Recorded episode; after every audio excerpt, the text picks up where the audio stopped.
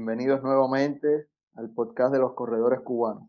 Hacía ya casi un mes y medio que no nos volvíamos a encontrar. Realmente yo estaba con muchísimo, estaba extrañando este espacio para conversar con los amigos, distintos invitados, motivarnos con las historias de cada uno de ustedes.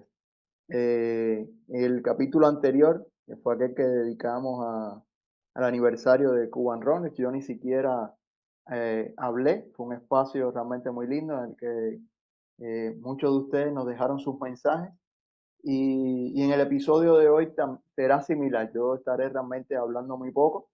En este episodio le, le quisimos dar la, la palabra a Omar, Omar Mendoza de Lara, que ya ha estado aquí invitado en episodios anteriores. Eh, quienes ya lo conocen saben que es profesor en la Universidad de la Ciencia del Deporte del Fajardo, licenciado que actualmente está eh, realizando su maestría y que esta semana estuvo realizando un curso de verano en la, en la universidad, un curso de verano titulado Carreras en Ruta, con una parte teórica, una parte práctica. Incluso en la parte práctica eh, muchos de, de, ustedes estuvieron participando el martes primero en la pista del Fajardo y el miércoles después en la pista de la Vía Panamericana.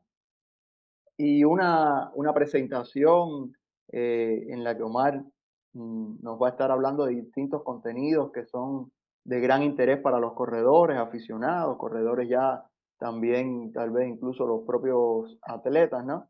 En definitiva, para cualquier tipo de corredor, eh, pero pensando sobre todo en corredores de fondo, como nosotros que nos gustan las largas distancias, eh, pensamos que era un, que sería interesante ¿no? aprovechar este espacio del podcast y de estas transmisiones en vivo sobre todo, para que él nos pudiera hacer la, esta presentación. La idea es que sea como una clase, nosotros estamos sentados acá como si fuera un aula virtual y vamos a estar escuchando eh, la, presentación que nos va a hacer, pero podemos levantar la mano y hacer todas las preguntas que, que querramos a lo largo de la, de la clase, ¿no? Entonces, sería eso eh, lo que vamos a estar haciendo hoy. Déjame darle primero, bueno, la bienvenida a Omar. Buenas noches, Omar. Buenas noches, Javier, y buenas noches, ¿cómo estás? Gracias por, por aceptar la, la invitación y, y darnos el, el, lujo este, ¿no? De poder participar. Realmente quienes tenían la, la oportunidad de, de asistir a, a, las clases presenciales, bueno, era una, una oportunidad tremenda, pero para los que nos encontramos lejos o quizás que por el propio horario no podríamos asistir ahí a la, al Fajardo. Realmente esto de, de poderlo hacer virtual es una tremenda oportunidad y yo de verdad te lo, te lo agradezco muchísimo. No, muchas gracias a ustedes por, por, por escucharme, por haber venido al curso y por, por dejarme compartir aquí en el grupo. Entonces ya, el aula es tuya. Yo me siento, me callo y te dejo a ti dar tu clase, la clase a tu antojo, ¿viste? Muchas gracias, buenas noches. Bueno, esta es parte de eh, los cursos de verano que dan las universidades, que dio la universidad este año de la cultura física del deporte Manuel Fajardo, y este curso eh, se llama se llamó Carreras en Ruta con el objetivo de, de que los corredores tuvieran un, un, conocimiento de algunos aspectos de estas carreras, bueno, que tanto disfrutamos, y también una ayuda en su autopreparación de, de entrenamiento para, para estas competencias, para estas carreras. Primero comenzar con algunas cosas del reglamento de las carreras en ruta. Y es que la, lo primero son las distancias que hay de competencia. Ellas se mueven entre, entre las distancias cortas hasta, hasta maratón. Incluso hay ultra, ultramaratones, o sea, carreras de 50 kilómetros en adelante, de 100 kilómetros, de relevos en carretera, aunque las distancias más comunes son de 5, 10 kilómetros medio maratón y maratón. En, en distancia en distancias estándar se recomienda que la disminución de altitud entre la salud y la meta, entre la salida y la meta no sea de un kilómetro, eh, o sea, de más de un más de un metro por kilómetro. ¿A qué, esto, qué se refiere? A veces hemos debatido sobre circuitos que tenemos aquí por ejemplo, el Cacahual, que el desnivel, eh, el es alto, o sea, vamos casi que uno lo más abajo. Si quisiéramos que el circuito estuviera validado para si hiciera algún récord mundial o, o, algo similar, Entonces, debería tener esta regla, o sea, que no se dé en el desnivel que no sea muy pronunciado y que los puntos de salida y llegada no deberían distanciarse más del 50% entre la meta y la, y la arrancada. Por ejemplo, en la meta y la arrancada de Cacahual, la, la, arrancada eh, eh, se encuentran a 21 kilómetros de distancia. Por ejemplo, así no pasa en Maravana, en que no hay ese desnivel tan acusado, y además la meta y la arrancada están en el mismo punto. en Maravana, por ejemplo, sería un ejemplo de circuito que sí se podría validar un récord mundial. El Cacahual no. No es que no sea válido, es un circuito, es un circuito reconocido, es una mayor maratón igual, pero tiene este requerimiento, la, pone este requerimiento la Federación Internacional de Atletismo. Está también la ubicación. Eh, las carreras en ruta van a efectuarse sobre, sobre carreteras, o sea, sobre carreteras asfaltadas. Pudiera haber en un momento, pudiera haber en un momento eh, eh, perdón, se me pudiera haber en un momento eh, eh, algún terreno blando o un camino, pero no debe ser, no debe ser eh, el, el, la mayor parte de la carrera. O sea, perdón, tuve un error aquí en la, un, error, de logística. puede, se puede usar en algún momento algún sendero de bicicleta o, o algún ¿Se, me está oyendo ahí, Javier? ¿Se me está oyendo? Se me fue algo aquí en el celular. Sí, sí, sí, sí, se escucha, se escucha bien. voy a tener que cambiar de, de estado. ya, deben efectuarse, como dije, sobre carreras asfaltadas, pues, y se puede pasar de ser necesario por un carrito de bicicleta o un sendero de peatones, más no por terrenos blandos o de césped, semejantes, sea, terrenos naturales y la, la, salida y la llegada pueden tomar lugar en una pista de atletismo, como hemos visto casi siempre en los mundiales, en Juegos Olímpicos, eh, vemos que los atletas van corriendo por, por, la calle, ¿no? Y cuando van llegando a la meta, cuando van llegando a la meta, eh, entran a la pista, entran al estadio, es la arrancada y la, y la, y la meta pueden tener lugar en la pista de atletismo. Y sobre el habituallamiento en estas carreras, se deberá disponer eh, casi siempre de intervalos sobre entre los, entre los 4 y los 5 kilómetros aproximadamente, en los puntos cada 4 o 5 kilómetros de hora de habituallamiento. Lo primero que deben tener es agua, ¿no? Es, es lo mínimo recomendado, pero pueden tener otras bebidas o algún otro suplemento energético o, algún otro alimento. Y que los atletas pueden llevar su propio habituallamiento eh, de, de, la siguiente forma. O lo llevan bien desde el inicio de la carrera, o hablan con los organizadores para que se les entreguen sus habituallamientos particulares en algún punto conveniado, o aceptarlo de otro atleta que va en movimiento. ¿Qué queremos decir con esto? Eh, no, no se debe dar el caso de, de un atleta que vaya corriendo y hacerte algo, algún alimento o algo de, público, de alguien que esté fuera de la carrera y que no sea un organizador, lo podemos caer en, en una amonestación, incluso descalificación. Y lo otro es que eh, si un atleta nos está ayudando, nos está dando su y nos viene ayudando, ya sea marcándonos el ritmo, eh, hay que tener cuidado con esto porque un apoyo continuo excesivo de un atleta a otro se puede considerar igual como asistencia injusta y puede también igualmente estar sujeto a advertencia o a, o a descalificación. También queríamos hablar de la... Profe, una, una, pregunta. Sí. Una pregunta. Eh, eso que estás explicando, ¿no? El habituallamiento y esas reglas de, de, de, que no puedes recibir la ayuda de otra persona, eso, ahí estás pensando más bien en, en los atletas, ¿no? En los atletas profesionales, ¿no?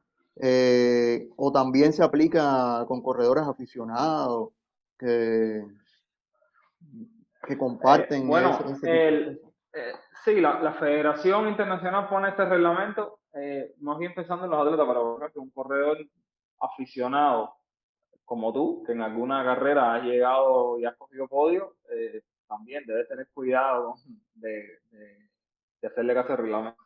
Ya, o sea, claro, estás pensando en, en alguien que pueda ganar una premiación y que después pudiera asistir a algún tipo de reclamación de otra persona, ¿no? Que te vio incumplir con esa Exactamente, exactamente. Ya, pero pensándose en la mayoría de los corredores populares, no debe haber ningún ningún problema en ese sentido. No, no, no debería, no debería. Con un corredor popular que va un poco atrás, digamos, que aceptes algo. Pero bueno, de todas maneras, no creo que sea buena idea estar aceptando comida en el medio de la carrera del público, ¿no? Supongo. Entonces, seguimos eh, explicar también, porque la carrera de ruta tiene algunas diferencias con la carrera de trail, que es una que últimamente también ha tenido bastante aceptación y es, por cierto, muy, muy bonita. con respecto a las distancias, las distancias igual varían y pueden llegar a ser superiores incluso que el maratón. Eh, hay ultramaratones de trail, hay algunas muy famosas de 200 kilómetros hasta de, hasta de 300 kilómetros. Ahí no hay límite tampoco de distancia, que en las carreras de ruta. Y la ubicación se diferencia en que tiene que tener lugar en terrenos naturales, ya sea arena, tierra, nieve, un bosque, eh, lomas. Eh, son aceptados en estas carreras tramos de superficie asfaltada siempre y cuando sean para cruzar, o sea, cruzar la carrera, que ungan dos puntos de recorrido. Pero debe estar, esto este, este espacio pavimentado debe estar, usarse al mínimo, o sea, al final debe ser menos del 25% de recorrido. Ahora, en algunas carreras de trail, que sí son de montaña, pueden haber excepciones en el uso de superficie, de superficie pavimentada, pero es porque esto solo es aceptable cuando hay elevaciones muy grandes. Pero bueno, no vas a escalar una loma, ¿no? tienes que subirlo por la carretera. O sea, con desniveles muy grandes, sí se aceptan superficie pavimentada. Otro es el avituallamiento en las carreras de, de trail. Eh, igual, cada a, ciertos kilómetros están, pero estos sí deben estar publicados con anterioridad. En las carreras en ruta, uno sabe que el habitualmente está cada 4 o 5 kilómetros, bueno, y lo va encontrando. Pero en las carreras de trail deben estar eh, publicados antes de la carrera, específicamente dónde van a estar, así como eh, descripción de las principales dificultades de recorrido. Y en las salidas también debe haber habituallamiento. En las carreras de ruta normalmente no hay habituallamiento en la salida, en los trails Y bueno, en la, la llegada, tanto en trail como en las carreras en ruta, debe haber habituallamiento también. El recorrido de las carreras de trail debe estar marcado de otra forma, que los, los integrantes, no, los corredores no deben tener, no importa que no tengan ninguna habilidad de navegación o educación, y no tienen límites en cuanto a ganancia o pérdida de altitud. Y tampoco tiene que implicar la carrera de trail el uso de técnicas obviamente, o específicos, como si los bastones. O sea, no tiene que ser obligado. Puede haber en algún momento que a excepción de los organizadores dejan usar los bastones y tal, pero no tiene que ser obligado. No pueden haber en una carrera para que se considere de drive un espacio que sea obligatorio usar los bastones, porque si no, no podemos pasar esa parte. Eso no debe ser. Y también hay una, una, una, curiosidad y es que dejan estas carreras, entraron en, hay momentos que los corredores quieren entrar en uno al lado del otro, se toman de la mano, o se ve que lo que quieren es llegar en empate y, y si este empate se les concede, ahí no se mira cuál es un poco primero, un poco después, cuando es obvio que los, que los corredores quieren llegar a empate, simplemente se les concede el empate, se les apunta el, el mismo tiempo. Y bueno, por los campeonatos del mundo, que ya sí son más profesionales, hay otras reglas que la federación pone obligatorio, además de esta, pero bueno, somos bien tecnicismo y no quisimos ahondar en, en, esa, en, esta, en esta clase de hoy.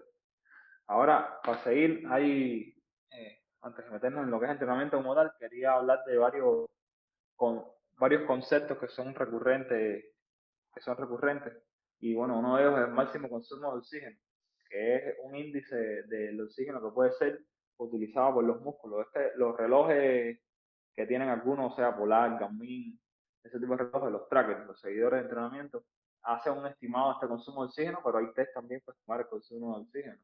Como digo, estimar, porque la verdad, eh, realmente saber específicamente cuál es el consumo de oxígeno, hay que llevar a, la persona, a la atleta, a un laboratorio, ponerle una máscara de gas y, bueno, y ver qué oxígeno consumió en un tiempo indicado. También está la velocidad aeróbica máxima, que es la velocidad que soportamos aproximadamente durante 6 minutos de carrera, la máxima velocidad que podemos soportar durante 6 minutos, y tiene un vínculo también con el consumo de oxígeno y con, ah, con la potencia aeróbica. Está la velocidad crítica, que es la velocidad promedio más alta que el atleta puede mantener sobre unos 30 minutos. Esa velocidad también nos va a dar un indicador, sobre todo para las carreras de, 5 o 10 kilómetros, nos va a dar un indicador que nos puede servir después para planificar los entrenamientos. Hace poco en el grupo, eh, un corredor hizo un test de eso, eh, hizo los 30 minutos y medía el promedio de los últimos 20 minutos de carrera. Ese también es válido. Es velocidad crítica o velocidad crucero, pueden haber algunos libros que lo digan así. Está también el umbral anaeróbico.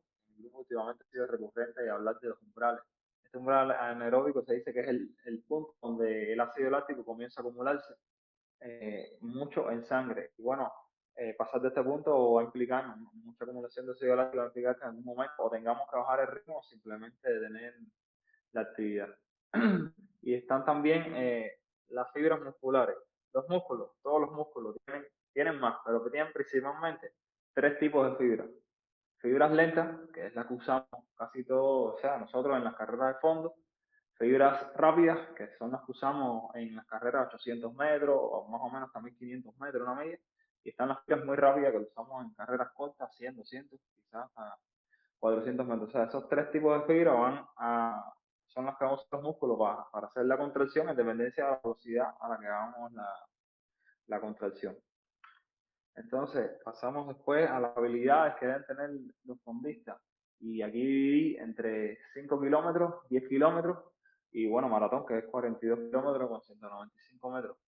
Hablando primero de movilidad, la movilidad, movilidad como capacidad debe, ser en las, tres, en las tres distancias elevada. Ahora, eh, vean, las tres distancias las usé para tener que hubiera una diferencia, ¿no? No es que sea específicamente 5, puede ser 4, 3, 6, pero bueno, quise usar las distancias más comunes para que la gente tuviera, para que lo, tuviera una orientación. Eh, la movilidad debe ser alta porque estamos hablando de maratón de, sobre unas 30.000 zancas, en 10, en 10 kilómetros sobre 7.000, 8.000 zancas y en 5 kilómetros 3.500, 4.000 zancas aproximadamente. Entonces la movilidad ser alta, el cuerpo está constantemente en movimiento, el movimiento articular y general debe ser bueno. La resistencia general debe ser alta, igual en las tres distancias. La velocidad máxima, ¿qué pasa? En 5 kilómetros ser una carrera más corta es un poco más importante que en 10 y que en maratón, mientras más larga sea la carrera, más va a depender de la resistencia del corredor y menos a la velocidad. Con la resistencia a la velocidad pasa similar. Resistencia a la velocidad hablamos de, la velocidad que tenemos que hacer cuando usamos una carrera 200, 400, quizás 500, 600 metros, que es una velocidad elevada y hay que mantenerla por un tiempo. Bueno, en 5 kilómetros puede ser eh, decisiva, en 10 puede influir algo, pero ya en 42 kilómetros eh, básicamente es depreciable. O sea, el corredor que más rápido sea en 400 no tiene que ser, porque ser necesariamente el, mejor en, en, maratón. Con la fuerza pasa similar, hay que tener unos niveles de fuerza básicos, porque estábamos hablando ahorita de la cantidad de zancadas. Aquí damos una zancada, es un salto, y eso está teniendo un impacto en la musculatura y, requiere una fuerza. Hacemos fuerza contra el piso para desplazarnos hacia adelante. Pero igual, mientras más larga la carrera, es menor el nivel de fuerza que que, es necesario. O sea, hace más fuerza, pero define menos. El que levante, el que haga una publica, por ejemplo, con 100, 200 libras, no tiene que ganarle necesariamente un maratón al que solo puede con 70, 80 libras. No va a definir la carrera. Mientras más larga, más se diluye lo que es la velocidad y la fuerza. Con la resistencia a la fuerza, por el contrario, sí es influyente en todas las distancias porque es un mínimo de fuerza, pero hay que sostenerla en el tiempo, en 5, en 10 y en maratón también. Eh, todo el tiempo hay que eh, mantener ese esfuerzo moderado, pero tiene que ser sostenido. En el momento que empezamos a perderlo porque no tenemos resistencia a los fuertes, simplemente va a, caer mucho la velocidad de la carrera.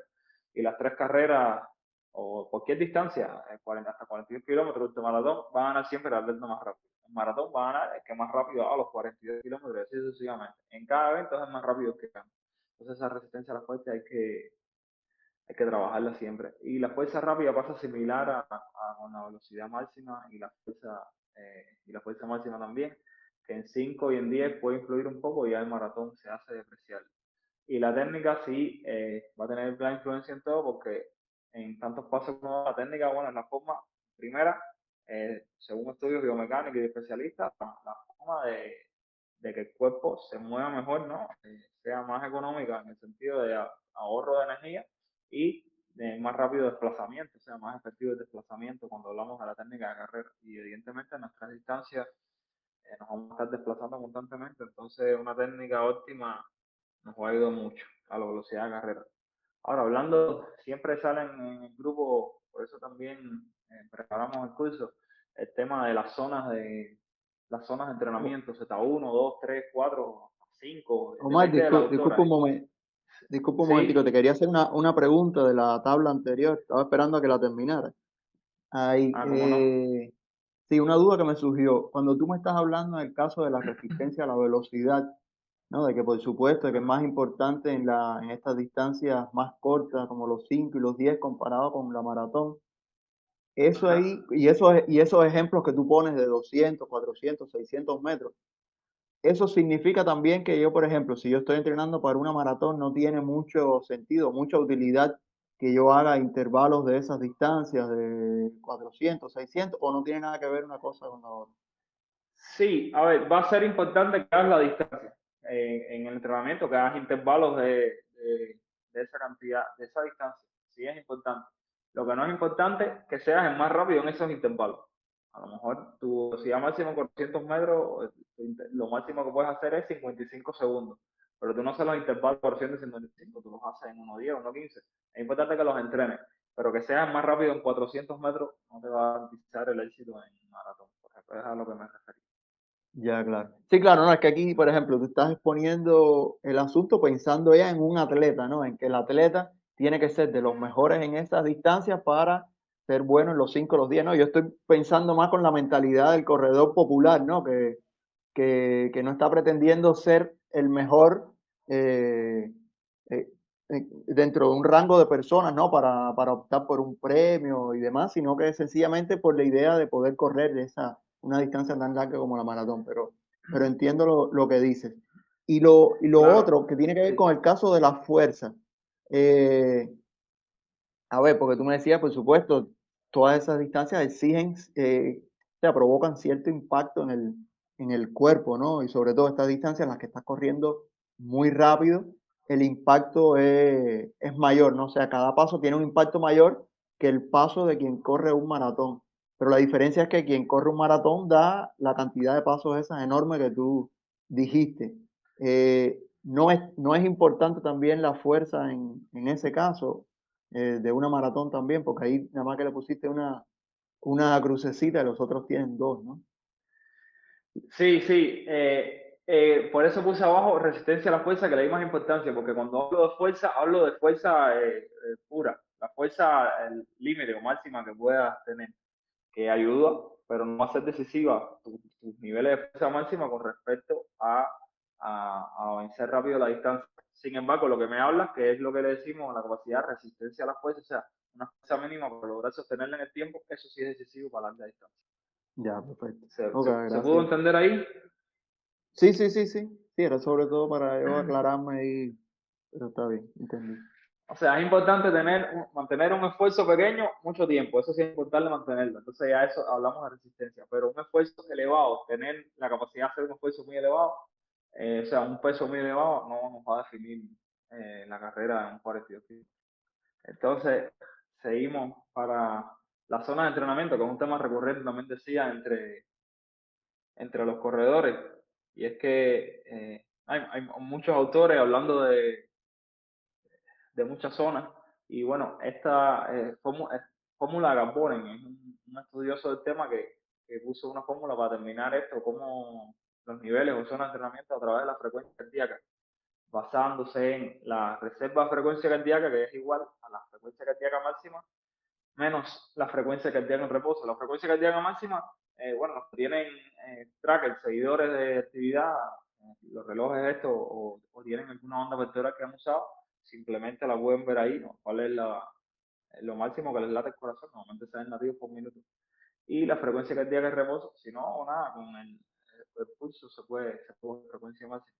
Y la, eh, es lo máximo a lo que llega el corazón a latir en, en una actividad deportiva. Y la, eh, la frecuencia cardíaca de reposo, estamos hablando de lo mínimo que necesita el organismo, o sea, lo mínimo que late el corazón para mantenernos vivos. Estamos hablando de, por ejemplo, cuando estamos acabados de despertar, ahí en ese momento tenemos unos valores que en momento suelen ser bajos. Esa es la frecuencia cardíaca de reposo. Y la diferencia de las dos nos va a dar la reserva de frecuencia cardíaca.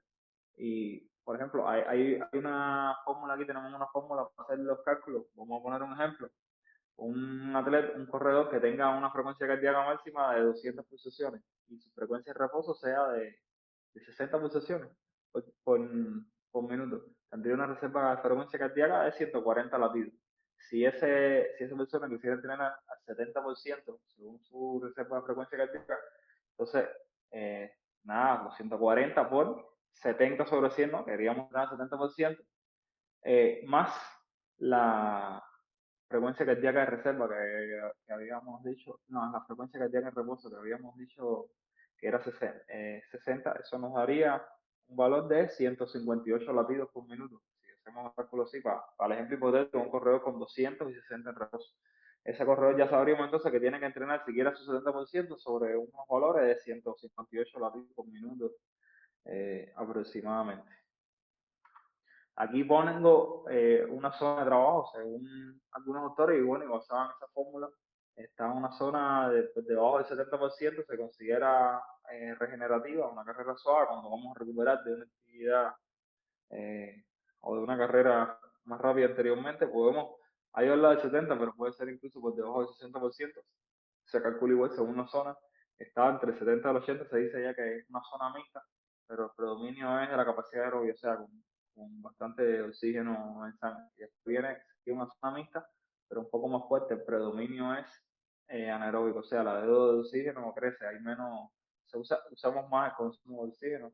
Eh, es un poco más estresante para el organismo, pero sigue siendo una zona mixta. Y está la zona ya puramente anaerobia, que es lo que usamos normalmente para los tramos, eh, para, hacer la serie, que es una velocidad que, nos es difícil sostener mucho tiempo y que eh, simplemente no se puede, causa demasiado más en el organismo. Y a la derecha tenemos la relación que tienen esas zonas de frecuencia cardíaca con la velocidad eh, aeróbica máxima. Siempre está la duda, bueno, voy a entrenar por, frecuencia cardíaca o voy a entrenar por mi velocidad de carrera. No, debe haber una correlación. No debe estar muy alejado una zona de frecuencia cardíaca contra esa misma zona de, velocidad. Si están demasiado desfasadas, es que no tienen que ser exactas, pero si hay un desfase mucho mayor, bueno, es que alguno de los dos valores lo estamos tomando mal, hay que volver a, reajustar. Entonces, hablando también de la distribución semanal de la intensidad, en, una semana eh, todas las carreras no deben ser a un mismo ritmo. Ahí hablamos de, se ha hablado bastante en, en, grupo sobre el 80-20. Bueno, aquí eh, los autores incluso pensaban lo mismo para corredores populares que para, atletas, ya profesionales. El 80-20 se tiene bastante también en cuenta. Aquí hablamos de alta intensidad, un 10 un 20%, y bueno, el otro 80% queda entre intensidad media y baja intensidad o regenerativo. ¿Qué pasa? Entrenar a estas distintas intensidades va a ser en primer lugar que el organismo trabaja los diferentes fibras, los tipos de fibras musculares que habíamos hablado, rápidas, rápidas o lentas. Y también hará que el, metabolismo, que el organismo tenga que usar los, distintos eh, aportes energéticos de distintas de distintas formas. Nosotros tenemos tres formas fundamentales de, de, poner, de consumir energía del cuerpo. Es, lo primero es de los páginas, eso tiene que ver con la creatina, que se usa para los esfuerzos muy rápidos y cortos, pues se depleta muy rápido. Eh, los glúcidos, que son los llamados comúnmente carbohidratos, y los lípidos, que son las grasas. Siendo estos dos, los carbohidratos y las grasas, el principal combustible en las carreras de fondo. Ahora, eh, entrenando al organismo, variando las intensidades a que trabaje todas estas fibras musculares y a que trabaje todos estos sustratos energéticos, simplemente él se va a ser más eficiente en usar cada cual en el momento que sea necesario y nos va a hacer corredores más completos porque vamos a tener una mejor economía de, energía que tenemos disponible en el organismo. Y ahora, ¿qué pasa con entrenar a alta intensidad todo el tiempo? Es que entrenar una capacidad constantemente sin que nos lleguemos a recuperar de la misma puede provocar descensos por debajo de los niveles iniciales de esa capacidad. O sea, pudiéramos estar pensando que nos estamos haciendo un bien y realmente nos estaríamos desentrenando. O sea, estaríamos evolucionando aparentemente si lo hacemos con mucha intensidad todos los días. Entonces hay que respetar el equilibrio trabajo-descanso, pues nos podemos sobreentrenar, que nos va a hacer a la larga o a la corta, más a la corta que a la larga, eh, parar, nos va, a dar una fatiga crónica y simplemente tendremos que parar. Entonces no hay que correr fuerte todos los días, debemos distribuir bien la intensidad de carrera en la, semana. Y para entrenar como tal la resistencia, que es uno de los principales, eh, la principal capacidad que debemos hay, hay dos métodos principales, que es el continuo y el otro es el método de intervalo. Intervalo es series o tramos. El continuo estamos hablando de las carreras de recuperación, deben estar entre los 20 y los 60 minutos. Estos son números recomendados. Eh, pueden, por supuesto, variar en dependencia del corredor. Pero la carrera de recuperación debe durar entre los 20 y los 60 minutos. La, las tiradas largas, los long run, como decimos en el grupo, entre una hora y media y dos horas, pongo entre paréntesis factor psicológico estructural porque eh, podemos tener fuerza, podemos ser resistentes, podemos trabajar todas las horas, pero si en ningún momento eh, obligamos al cuerpo que trabaje una hora y media, dos horas, simplemente cuando vayamos a enfrentarnos a una carrera de esa duración, el, el cuerpo no va a estar bien preparado, ¿no? Porque no va a tener esa resistencia específica. Y además, factor psicológico, porque el que ha hecho bastantes tiradas largas, sobre todo en el grupo que tenemos varios que han hecho rachas y eso, saben que eh, correr largo y solo muchas veces psicológicamente hay que, hay que prepararse porque hay un momento que nos puede vencer, nos puede vencer kilómetros, nos pueden vencer. Eh, las distancias medias, que es el entrenamiento en zonas medias, ¿no? En las zonas mixtas que hablamos, debe estar entre los 30 y los 90 minutos. Y además están las carreras con ritmo variado. O sea, cuando vamos variando, cuando vamos variando el ritmo, tenemos una planificación. Vamos a hacer los primeros kilómetros a este ritmo, después bajamos, después vamos a subir. Carrera con ritmo variado. Y carrera de farle. Farle no es más con juego. La diferencia de, cambio de velocidad. La diferencia de farle con la carrera con ritmo variado es que en, la carrera con ritmo variado tenemos ya planificado el ritmo que vamos a hacer. Y en el farle no.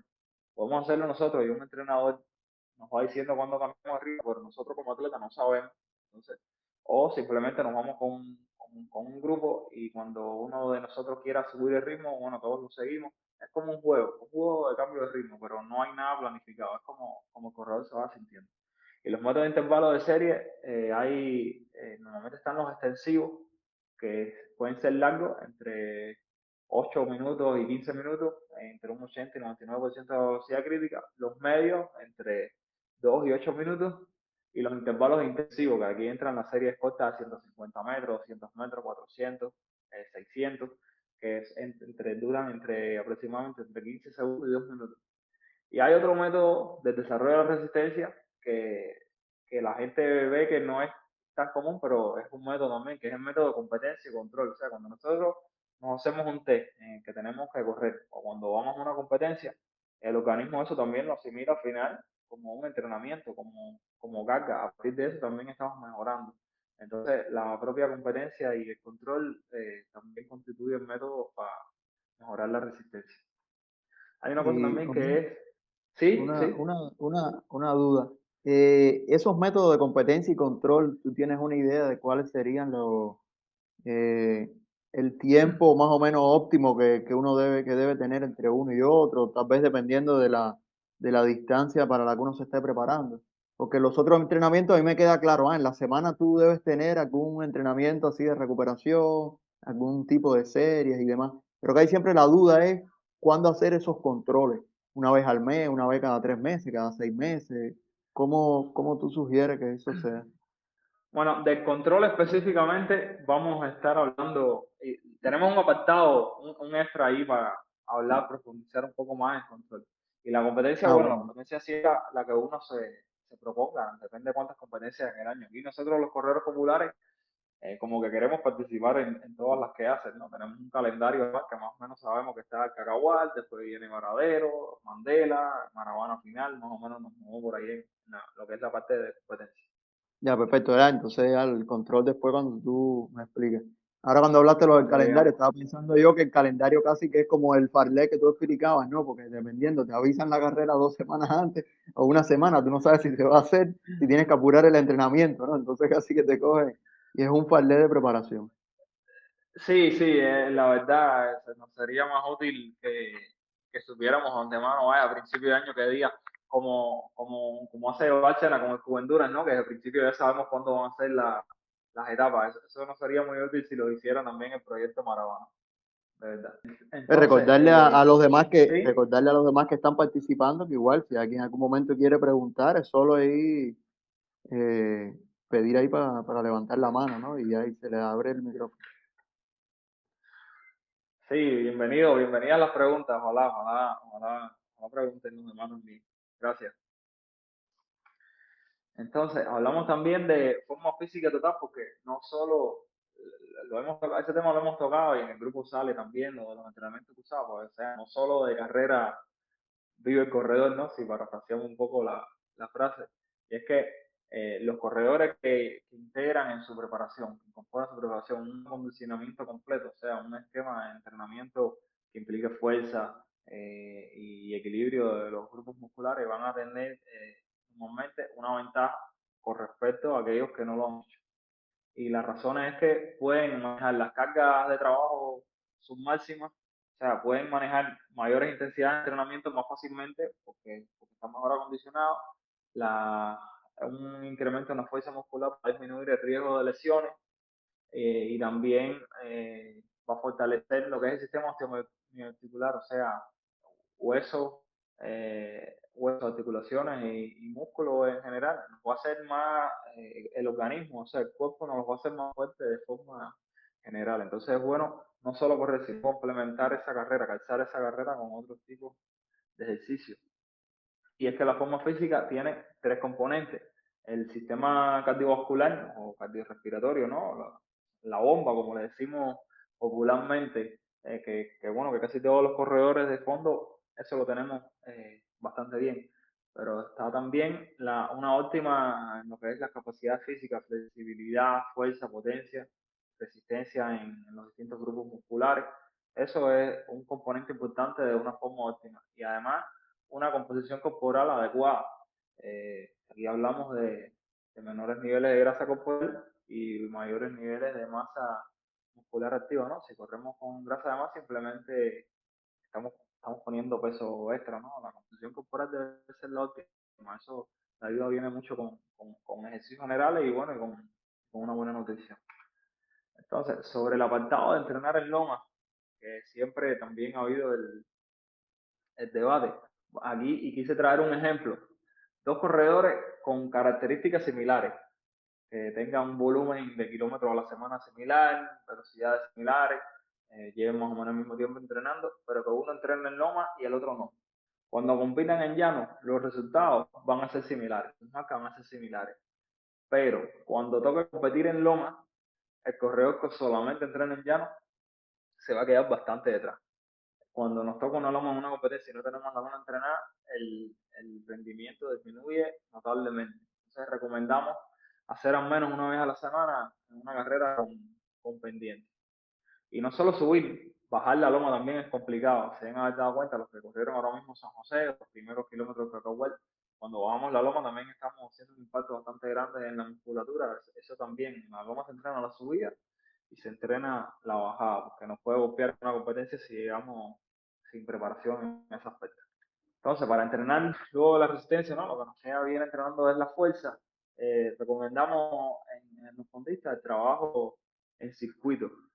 Eso eh, nos, es, nos, es, un poco común, ¿no? Porque llevamos un tiempo ya en el gimnasio que lo hacemos y lo, publicamos y eso, pero unas pautas para hacer sus propios circuitos, que no tiene que ser en el gimnasio, los que vinieron al curso y los que vieron se dieron cuenta que siempre no tiene que ser con implemento, como propio peso corporal se puede, hay algunas pautas aquí de cómo programar el circuito, más o menos de 8 a 12 ejercicios, que, estén atendidos los principales grupos musculares, que el tiempo de, de, duración del trabajo nos permite hacer entre 12, eh, eh, nos dure a total entre 12 y 15 minutos, eh, que, se, que el circuito se repita de 2 a 5 veces.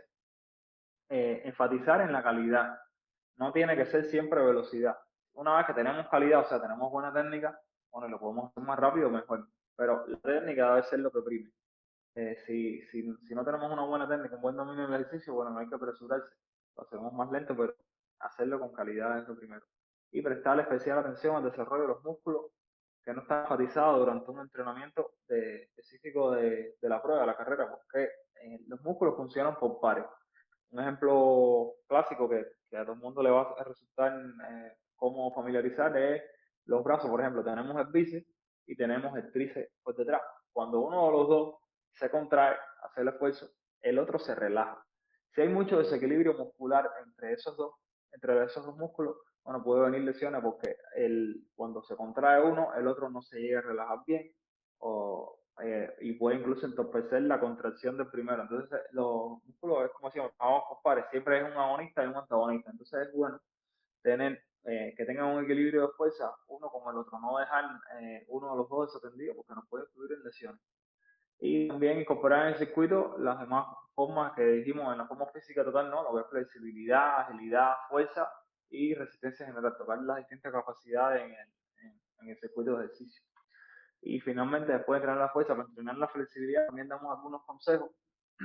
Es que cuando vamos flexibilidad, no pasar nunca del, del umbral de dolor. Nosotros hay un momento que nos estamos estirando y vemos, bueno, de aquí a allá no puedo estar más porque me doler. Bueno, ese umbral no es que se eh, simplemente a partir de ahí mantenemos eh, sobre unos 20, 40 segundos. Eh, nunca hacerlo brusco, que el cambio de, de elongación, o sea, de estiramiento del músculo no sea brusco. Ni tengo que estirar el músculo muy fuerte, ni tengo que, una vez que llegué al, al, al umbral del, del, malestar, o sea, de ahí ya es mi límite de flexibilidad. Cuando voy a soltar, o sea, que termine ese ejercicio, no hacerlo bruto, que sea gradual. El, el estiramiento, ya sea para cortarnos o para, o para, o para estirar el músculo, que sea gradual, o sea, los movimientos hacerlo suave y ser consciente de los desequilibrios de flexibilidad, aquí no, a, qué no, a qué nos referimos aquí, si hay una lesión, si salimos o quizá de un estado febril, si la, la, temperatura, la temperatura ambiente puede influir en que ese día tengamos mayor o menor flexibilidad. Esto hay que atenderlo, ah, ayer yo podía estirarme hasta aquí y hoy no puedo, no importa, el umbral del dolor no lo pase. Hay que tratar de ser consciente de esta flexibilidad porque como estamos estirando los músculos, eh, hasta un máximo de la capacidad, bueno, pudiera venir algún tirón, algún, algún, alguna lesión detrás. Y cuando entrenar la flexibilidad, eh, casi que en todo momento se puede entrenar como parte de la vuelta a la cama o una sesión de carrera fácil, como calentamiento, como una sesión en específico de flexibilidad, que sea el día decimos, no, hoy solamente vamos a entrenar esta capacidad, puede ser es una, es una capacidad muy noble. La flexibilidad tiene una particularidad. Se le dice que es una capacidad especial. Nosotros, las demás capacidades, lo que es fuerza, velocidad, resistencia, las tenemos y tenemos un pico y después con la edad la vamos perdiendo. La flexibilidad, no. La flexibilidad nacemos con, con muy alta flexibilidad desde que somos niños y sí, la vamos perdiendo con el paso del tiempo, pero si la mantenemos, se nos queda casi que toda la vida. Yo creo que todos hemos visto en algún momento algún video en internet de una persona mayor con una flexibilidad esa de asombro y esas cosas. Es que es una capacidad que se puede mantener. La fuerza, la velocidad, aunque lo hayamos entrenando, el paso del tiempo va a hacer que la perdamos. La flexibilidad, no, si la entrenamos bien, la podemos mantener a edades avanzadas. Entonces, se dice que tenemos un acondicionamiento exitoso, logramos ser exitosos en, en alcanzar una forma física óptima cuando entrenamos regularmente, cuando entrenamos los distintos grupos musculares y desbalance, cuando eh, el estímulo de sobrecarga es progresivo, o sea, no podemos, no debemos entrenar. Ahora esta semana estamos haciendo 10 kilómetros, la otra hicimos 20 y la otra más arriba 30, entonces siempre subimos, no, el, el estímulo de sobrecarga, o sea, la carga de ejercicio, de ser progresiva. Ahora siempre en las carreras subir entre un 5 y un 10% eh, semanal. Por supuesto, eso no puede ser eh, eh, sube y sube y nunca baja. Tiene que, tiene que haber un equilibrio, tiene que haber una carga y una descarga también. Si no, en, simplemente en, cuando llevamos dos años corriendo, vamos a estar haciendo 300 kilómetros semanales, 400. Entonces hay que tener un, cuidado con eso. Eh, y permitir un descanso adecuado, como había mencionado anteriormente, entre sesiones de entrenamiento para que se produzca la recuperación y la adaptación fisiológica. Porque los músculos en general no mejoran cuando estamos entrenando, mejoran en el descanso. Nosotros lo aplicamos una carga al cuerpo, gastamos energía, el cuerpo se lo siente y cuando estamos descansando, el cuerpo en ese descanso se prepara y eh, eh, se prepara para otra sesión, para otra sesión de trabajo y entonces adquiere niveles superiores a los niveles que teníamos inicialmente. Entonces eso es cuando hablamos de adaptación y de, y de. Hay que descansar el tiempo adecuado. Y sobre el control del entrenamiento, la pregunta como habías dicho ahorita, también teníamos... Sí, te, quería, hacer quería hacer otra pregunta. quería hacer otra pregunta. Mira, eh, estabas hablando sobre el tema del descanso, ¿no? Y yo, por ejemplo, yo pienso, mucho la gente, por ejemplo, hay quien usa esta, las manillas, las pulseras, los relojes, esto con GPS. Muchas veces después que tú terminas el entrenamiento te dice, no, descansa 24 horas, descansa 15 horas, 32. Pero quien no tiene, eh, quien no usa este tipo de recursos, eh, puede, ¿cómo puede tener una idea de cuándo, cuánto debería descansar para, para que tener una recuperación óptima eh, o no pasarse demasiado, descansar demasiado cuando no debería. ¿Tú puedes dar ahí alguna pauta para, para quien no tiene tanta tecnología o prefiere no usar ese, ese tipo de cuestiones? Sí, cómo no. Eh, lo, primero es distribuir bien, hacerle caso a la distribución semanal de, de los porcientos de carrera. Lo otro es escuchar al cuerpo si estamos muy cansados, si sentimos que no estamos bien recuperados, que eso normalmente nos damos cuenta. Lo que a veces eh, nosotros los corredores a veces somos cabezones por ese lado y no escuchamos cosas y salimos a correr lo que nos tocaba, a pesar de saber que no estamos enteros. Eh, escuchar al cuerpo bien y bueno, cada capacidad tiene un, tiempo de, de, descanso que es general, ¿no? Eh, por supuesto, varía entre individuos, pero general, por ejemplo, cuando haces una sesión muy grande de fuerza, darán menos 48 horas de descanso. Eh, cuando haces una sesión muy rápida de carrera, da igual 48 o incluso 72 horas antes de volver a hacer una, una, una sesión de carrera muy, muy alta. Eh, esa pauta es lo que uno tiene que hacer. Generalmente cuando hace un esfuerzo muy fuerte, antes de hacer el mismo esfuerzo, debe esperar 48, 50, 60 horas para el otro. Para, el otro. En, en las tiradas largas, eh, a, veces puede ser 24 horas, aunque, aunque al otro día puedes ir a correr alguna carrera regenerativa. Pero bueno, al otro día de una tirada larga, tratar de no hacer una serie. Espaciar, espaciar esos estímulos fuertes en la semana estén, que estén espaciados, que no estén muy pegados uno arriba del otro. Y, y, no más de, y no más de tres o cuatro estímulos eh, muy intensos en la semana. O sea, si hiciste un día de series largas, un día de series cortos y un día de fortalecimiento, o quizás dos días de fortalecimiento, el segundo día un poco más suave. Ya esa semana no tienes que hacer loma. Para la otra semana, bueno, es loma y quito uno de eso. No, no en una semana que tiene siete días, que, uno entrena seis, cinco días de estímulos fuertes. Eso no debe ser entre, dos y, cuatro estímulos eh, relativamente fuertes está bien a la semana. Guiarse por eso. Ah, perfecto. No, en parte me sentí medio que regañado porque realmente a mí ayer no me tocaba correr, me tocaba hoy. Pero como el parte meteorológico estaba anunciando que hoy iba a estar lloviendo todo el día, ayer entonces corrí, incluso corrí después del entrenamiento de fuerza, porque dije, no, no, tengo que cumplir con el entrenamiento, ya que mañana no lo voy a poder hacer, lo hago hoy. Y, y bueno, nada, ayer estaba cansado, ¿no? De, de la de lo, del acumulado de, de entrenamientos anteriores y además del entrenamiento en sí de fuerza que hice antes, ¿no? Pero bueno, al final se hizo.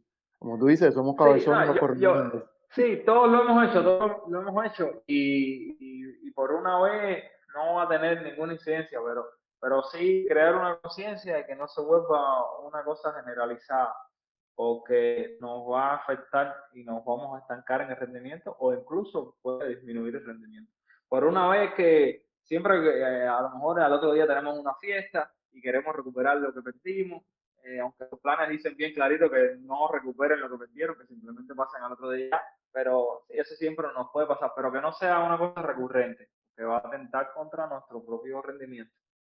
Claro, ya, perfecto. Gracias.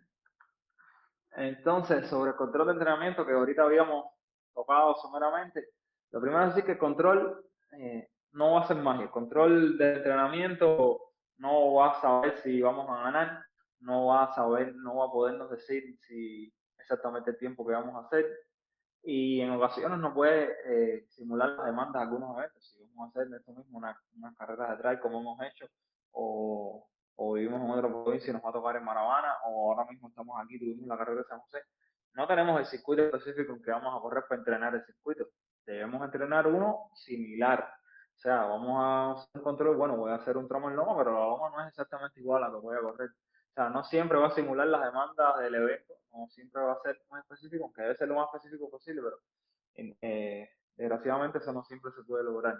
No, no puede ser magia, pero el control de entrenamiento sí nos puede ayudar a identificar eh, en qué estamos bien, qué se nos va quedando rezagado, a partir de, de él, del resultado que nos dé, evaluarnos el entrenamiento y, planificar a partir de ahí. Y cómo no, motivarnos. Un control, cuando nosotros vemos que, estamos mejorando, siempre eh, nos motivamos ¿no? un poco más a entrenar cuando vemos la mejora. Y para que un control, para que el control sea lo más efectivo posible, eh, lo ideal es que los seleccionados sean válidos y confiables. ¿A qué nos referimos? Hay, hay muchos test por internet, pero hay algunos que los vemos en artículos que ya nos dicen, bueno, este test lo usa fulano, lo usan varios corredores tiene un nivel de confiabilidad alto, bueno, esos son los que mejor deberíamos usar. Que sean lo más específicos posibles al evento. Si vamos a, controlar eh, para correr 10 kilómetros, eh, no, o sea, si la competencia es de 10 kilómetros no tiene mucho sentido, bueno, vamos a controlarnos en 400 metros. No, ser más rápido en 400, en 200 metros, no nos va a decir si vamos, eh, no nos va a dar un referente específico a la prueba de 10 kilómetros, que, lo, que, lo, que, lo, que, el control se parezca un poco al evento. Que no interfieran con la competencia, por supuesto, porque el control, cuando hacemos este, hacemos el mayor esfuerzo posible, ¿no? Para ver cómo vamos. No debemos tener un control de jueves y la competencia es el sábado, no vamos a estar descansados. Entonces, en vez de ser una herramienta de simplemente se nos va a convertir en un obstáculo. Y además, lo que me decía, repetir los test de control a intervalos regulares para ver el mismo test, cómo voy avanzando, en la misma capacidad, cómo voy avanzando. Ese intervalos regulares siempre se recomienda entre 4 a 6 semanas repetirlo. Si estoy haciendo la prueba de, algún test de 5 kilómetros de la OAN o de velocidad crucero, como otro vez más adelante, cada 4 o 6 semanas se pueden, se pueden repetir y vamos viendo la mejoría. Entonces, aquí recomendamos varios, varios test que ya están, que son test validados eh, uno de ellos este es esfuerzo máximo, esfuerzo incremental. Este es para conocer la frecuencia cardíaca máxima. Consiste, está diciendo, pero consiste en correr intervalos de 200 metros con una pausa de 30 segundos entre ellos y cada, cada tramo hacerlo ligeramente más rápido que el anterior. Y cada vez que terminemos el tramo, bueno, se mide la frecuencia cardíaca. Este concluye cuando ya no podemos mantener la velocidad, o sea, no podemos hacerlo más rápido que el anterior, o cuando simplemente la frecuencia cardíaca deja de, de subir, porque quiere decir que ya llegó al máximo. Ahora, la frecuencia cardíaca máxima eh, es un indicador que, casi no varía en un año, ella casi no varía, en el año ya no se mueve por mucho que entrene. La frecuencia cardíaca en reposo sí, sí varía, pero la máxima en un año casi que no se mueve. Entonces, este test con una vez al año, quizás cada 10 meses, cada 8 meses, es bien. Este test no hay que estarlo repitiendo cada poco tiempo. Y también es un test, como, como propone un esfuerzo muy elevado, que no es recomendable para personas que tengan quizás alguna cardiopatía eh, o un asma que no se controle muy bien porque nos vamos a poner en una situación de, de máxima, de máxima demanda. también el test de la van, ese sí creo que casi todos en el grupo lo conocemos, correr la mayor distancia posible durante seis minutos eh, sin cambiar la velocidad. El test de la van o test de la milla, a veces le dicen que comúnmente llegamos cerca de la milla cuando corremos esos seis minutos. Está el test de velocidad crítica, que consiste en durante 30 minutos a la mayor velocidad posible, sin cambio de ritmo. Eh, poco un corredor hizo un test de eso, eh, corrió, el test decía, Alex de hecho, que lo hizo, estaba, creo que entre, el, entrenador de la se lo recomendó, hacer el test de 30 minutos y tomar los últimos 20 minutos como velocidad promedio y esa es la velocidad crítica o velocidad crucero, algunos libros dicen.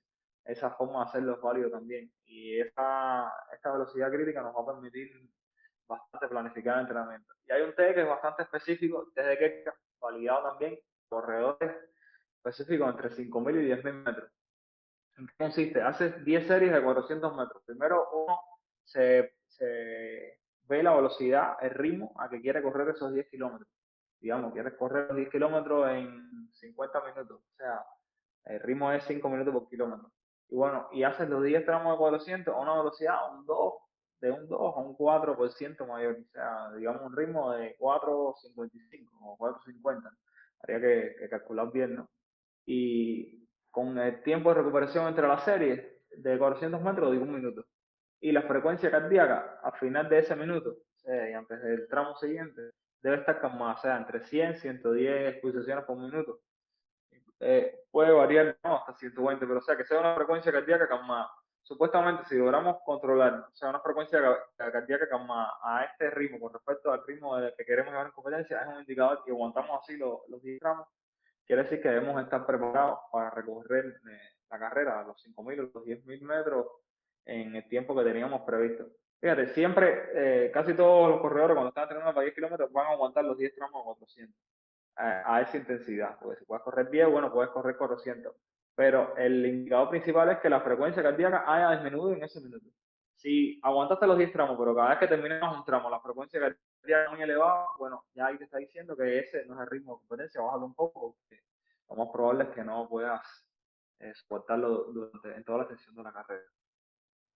Tenemos también otras consideraciones que hay que tener para correr, eh, la nutrición antes, durante y después de la carrera.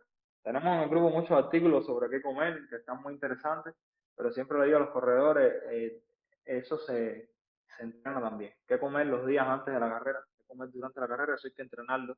Si vas a comer lo mismo geles, eh, que algún dulce, que chocolate, lo que sea, eso bueno se entrena, entrena en el entrenamiento, vas y comes, porque no todos los organismos son distintos y lo que a uno lo asentó, al otro puede que no lo siente. Y después de la carrera siempre recomiendo comer, aparte de hidratarse, ¿no? Hidratarse es básico siempre. Y bueno, que también es viene más o menos bien la nutrición, que lo dejo como un separado. Después de la carrera siempre recomiendo, recomiendo comer proteínas porque eh, el impacto de la carrera genera microlesiones, se llaman microlesiones en los músculos, o sea, pequeños desgarros en los músculos. Y la proteína es lo que ayuda a la construcción muscular. Entonces, siempre las carreras yo siempre recomiendo comer proteína. Antes no, porque no botan mucha energía, pero después sí, porque van a ayudar en la reconstrucción de la masa muscular. Un equilibrio de temperatura. Eh, no hay que correr necesariamente a temperaturas muy elevadas. Eso no nos va a hacer bien o, incluso todavía vemos, cada vez menos, por suerte, se, ha cogido conciencia general sobre eso, pero Todavía vemos gente en las pistas que corren con abrigos y con nylon arriba y con cosas, pues supuestamente piensan que sudan más y pierden más grasa. Y sí, sí, sudas más, pero lo que estás haciendo es deshidratarte y, y te puede dar hasta un golpe de calor. Eso, la temperatura es fundamental tenerla controlada. El, cuerpo y la ropa deportiva en general está hecha para que para, bajarnos la temperatura corporal, no para elevarla. El equilibrio de hidratación, como ya dije, siempre debemos tenerlo presente. En las carreras lo, ideal es estar hidratado. A veces pasamos por el punto y decimos, no tenemos no voy a tomar agua. Lo ideal es, aunque sea, no tienes pero bueno, toma uno duche de agua que no te van a ralentizar y, y, te, y te van a ayudar. No sabes en el próximo kilómetro si una mala hidratación en una carrera puede ayudar a, a que se te contraiga un músculo y cosas así. Siempre tener en cuenta también el calzado, que eso ya varía también en cada corredor, lo hemos hablado aquí, si es clonador, si es eh, la caída del calzado, que aquí no es complicado a veces encontrar un tenis específico, pero bueno, siempre tratar de que sea un calzado acolchado, ¿no? que nos proteja un poco de los impactos que implican correr en el pavimento. La técnica de carrera es un factor a tener en cuenta, un factor muy importante. Eh, como ya hemos hablado ahorita,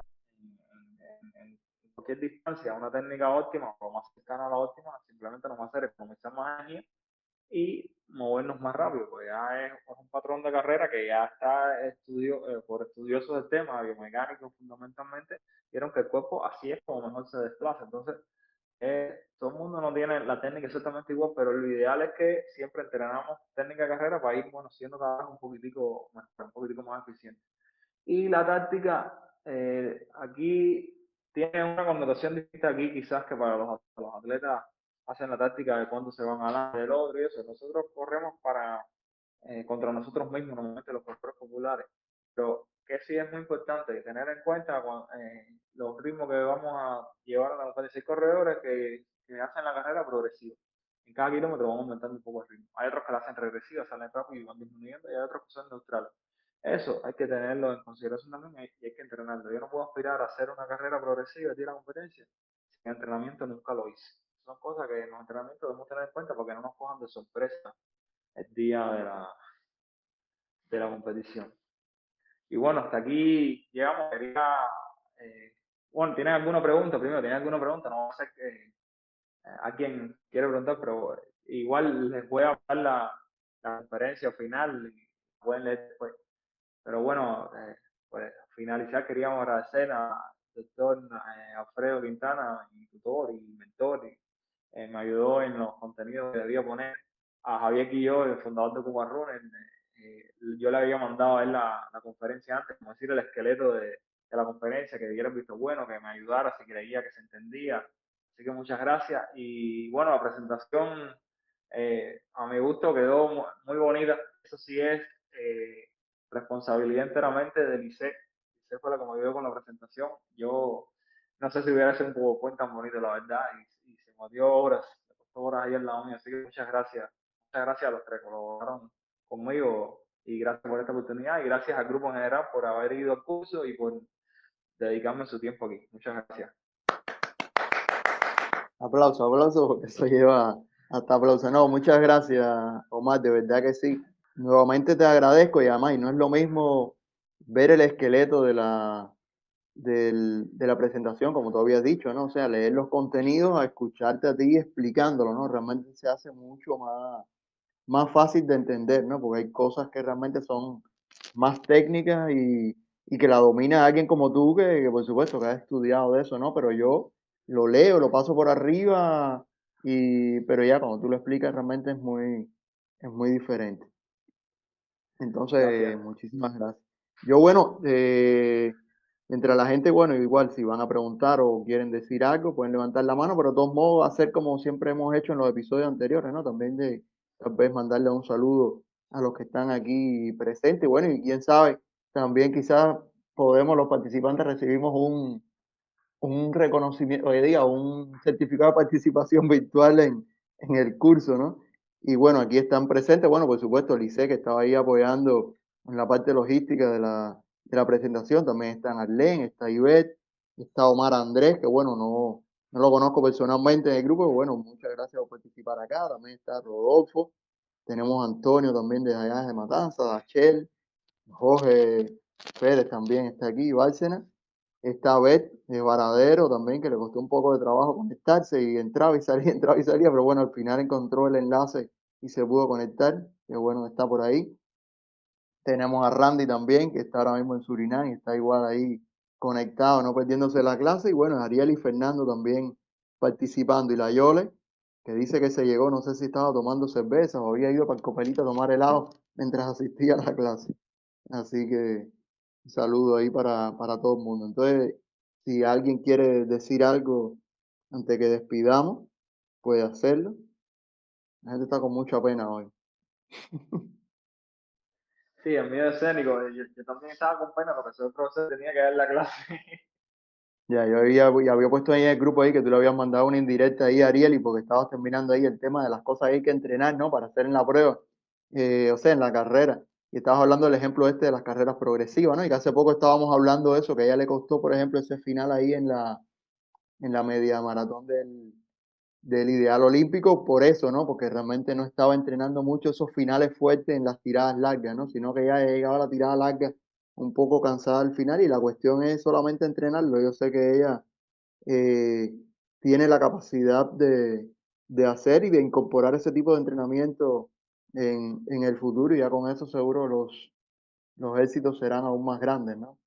Realmente en esa carrera terminó en el segundo lugar con un tiempo buenísimo y rebajando pero fueron como unos, no sé, como unos 14, minutos, 14 minutos, 14 minutos de su, de su, en su mejor tiempo, así que no, cuando ya mejore eso, cuando... se sobrecumplió. Seguro, ya cuando aprenda ya a correr fuerte así, en ese final fuerte, ahí sí ya no hay quien la, quien la pare. Ahí sí va a dejar, va a, dejar a Calixto atrás. Entonces, bueno, eh, Omar, nuevamente, bueno, saludos para todos los que están acá y muchísimas gracias, de verdad, por, por habernos regalado esta clase. Por eso yo cuando en el grupo dije, no, la clase magistral, y tú dijiste, no, quítalo de magistral. Yo, no, no, lo repito de nuevo, realmente fue una, una clase magistral y un lujo realmente poderte escuchar en presentando, presentando estos temas.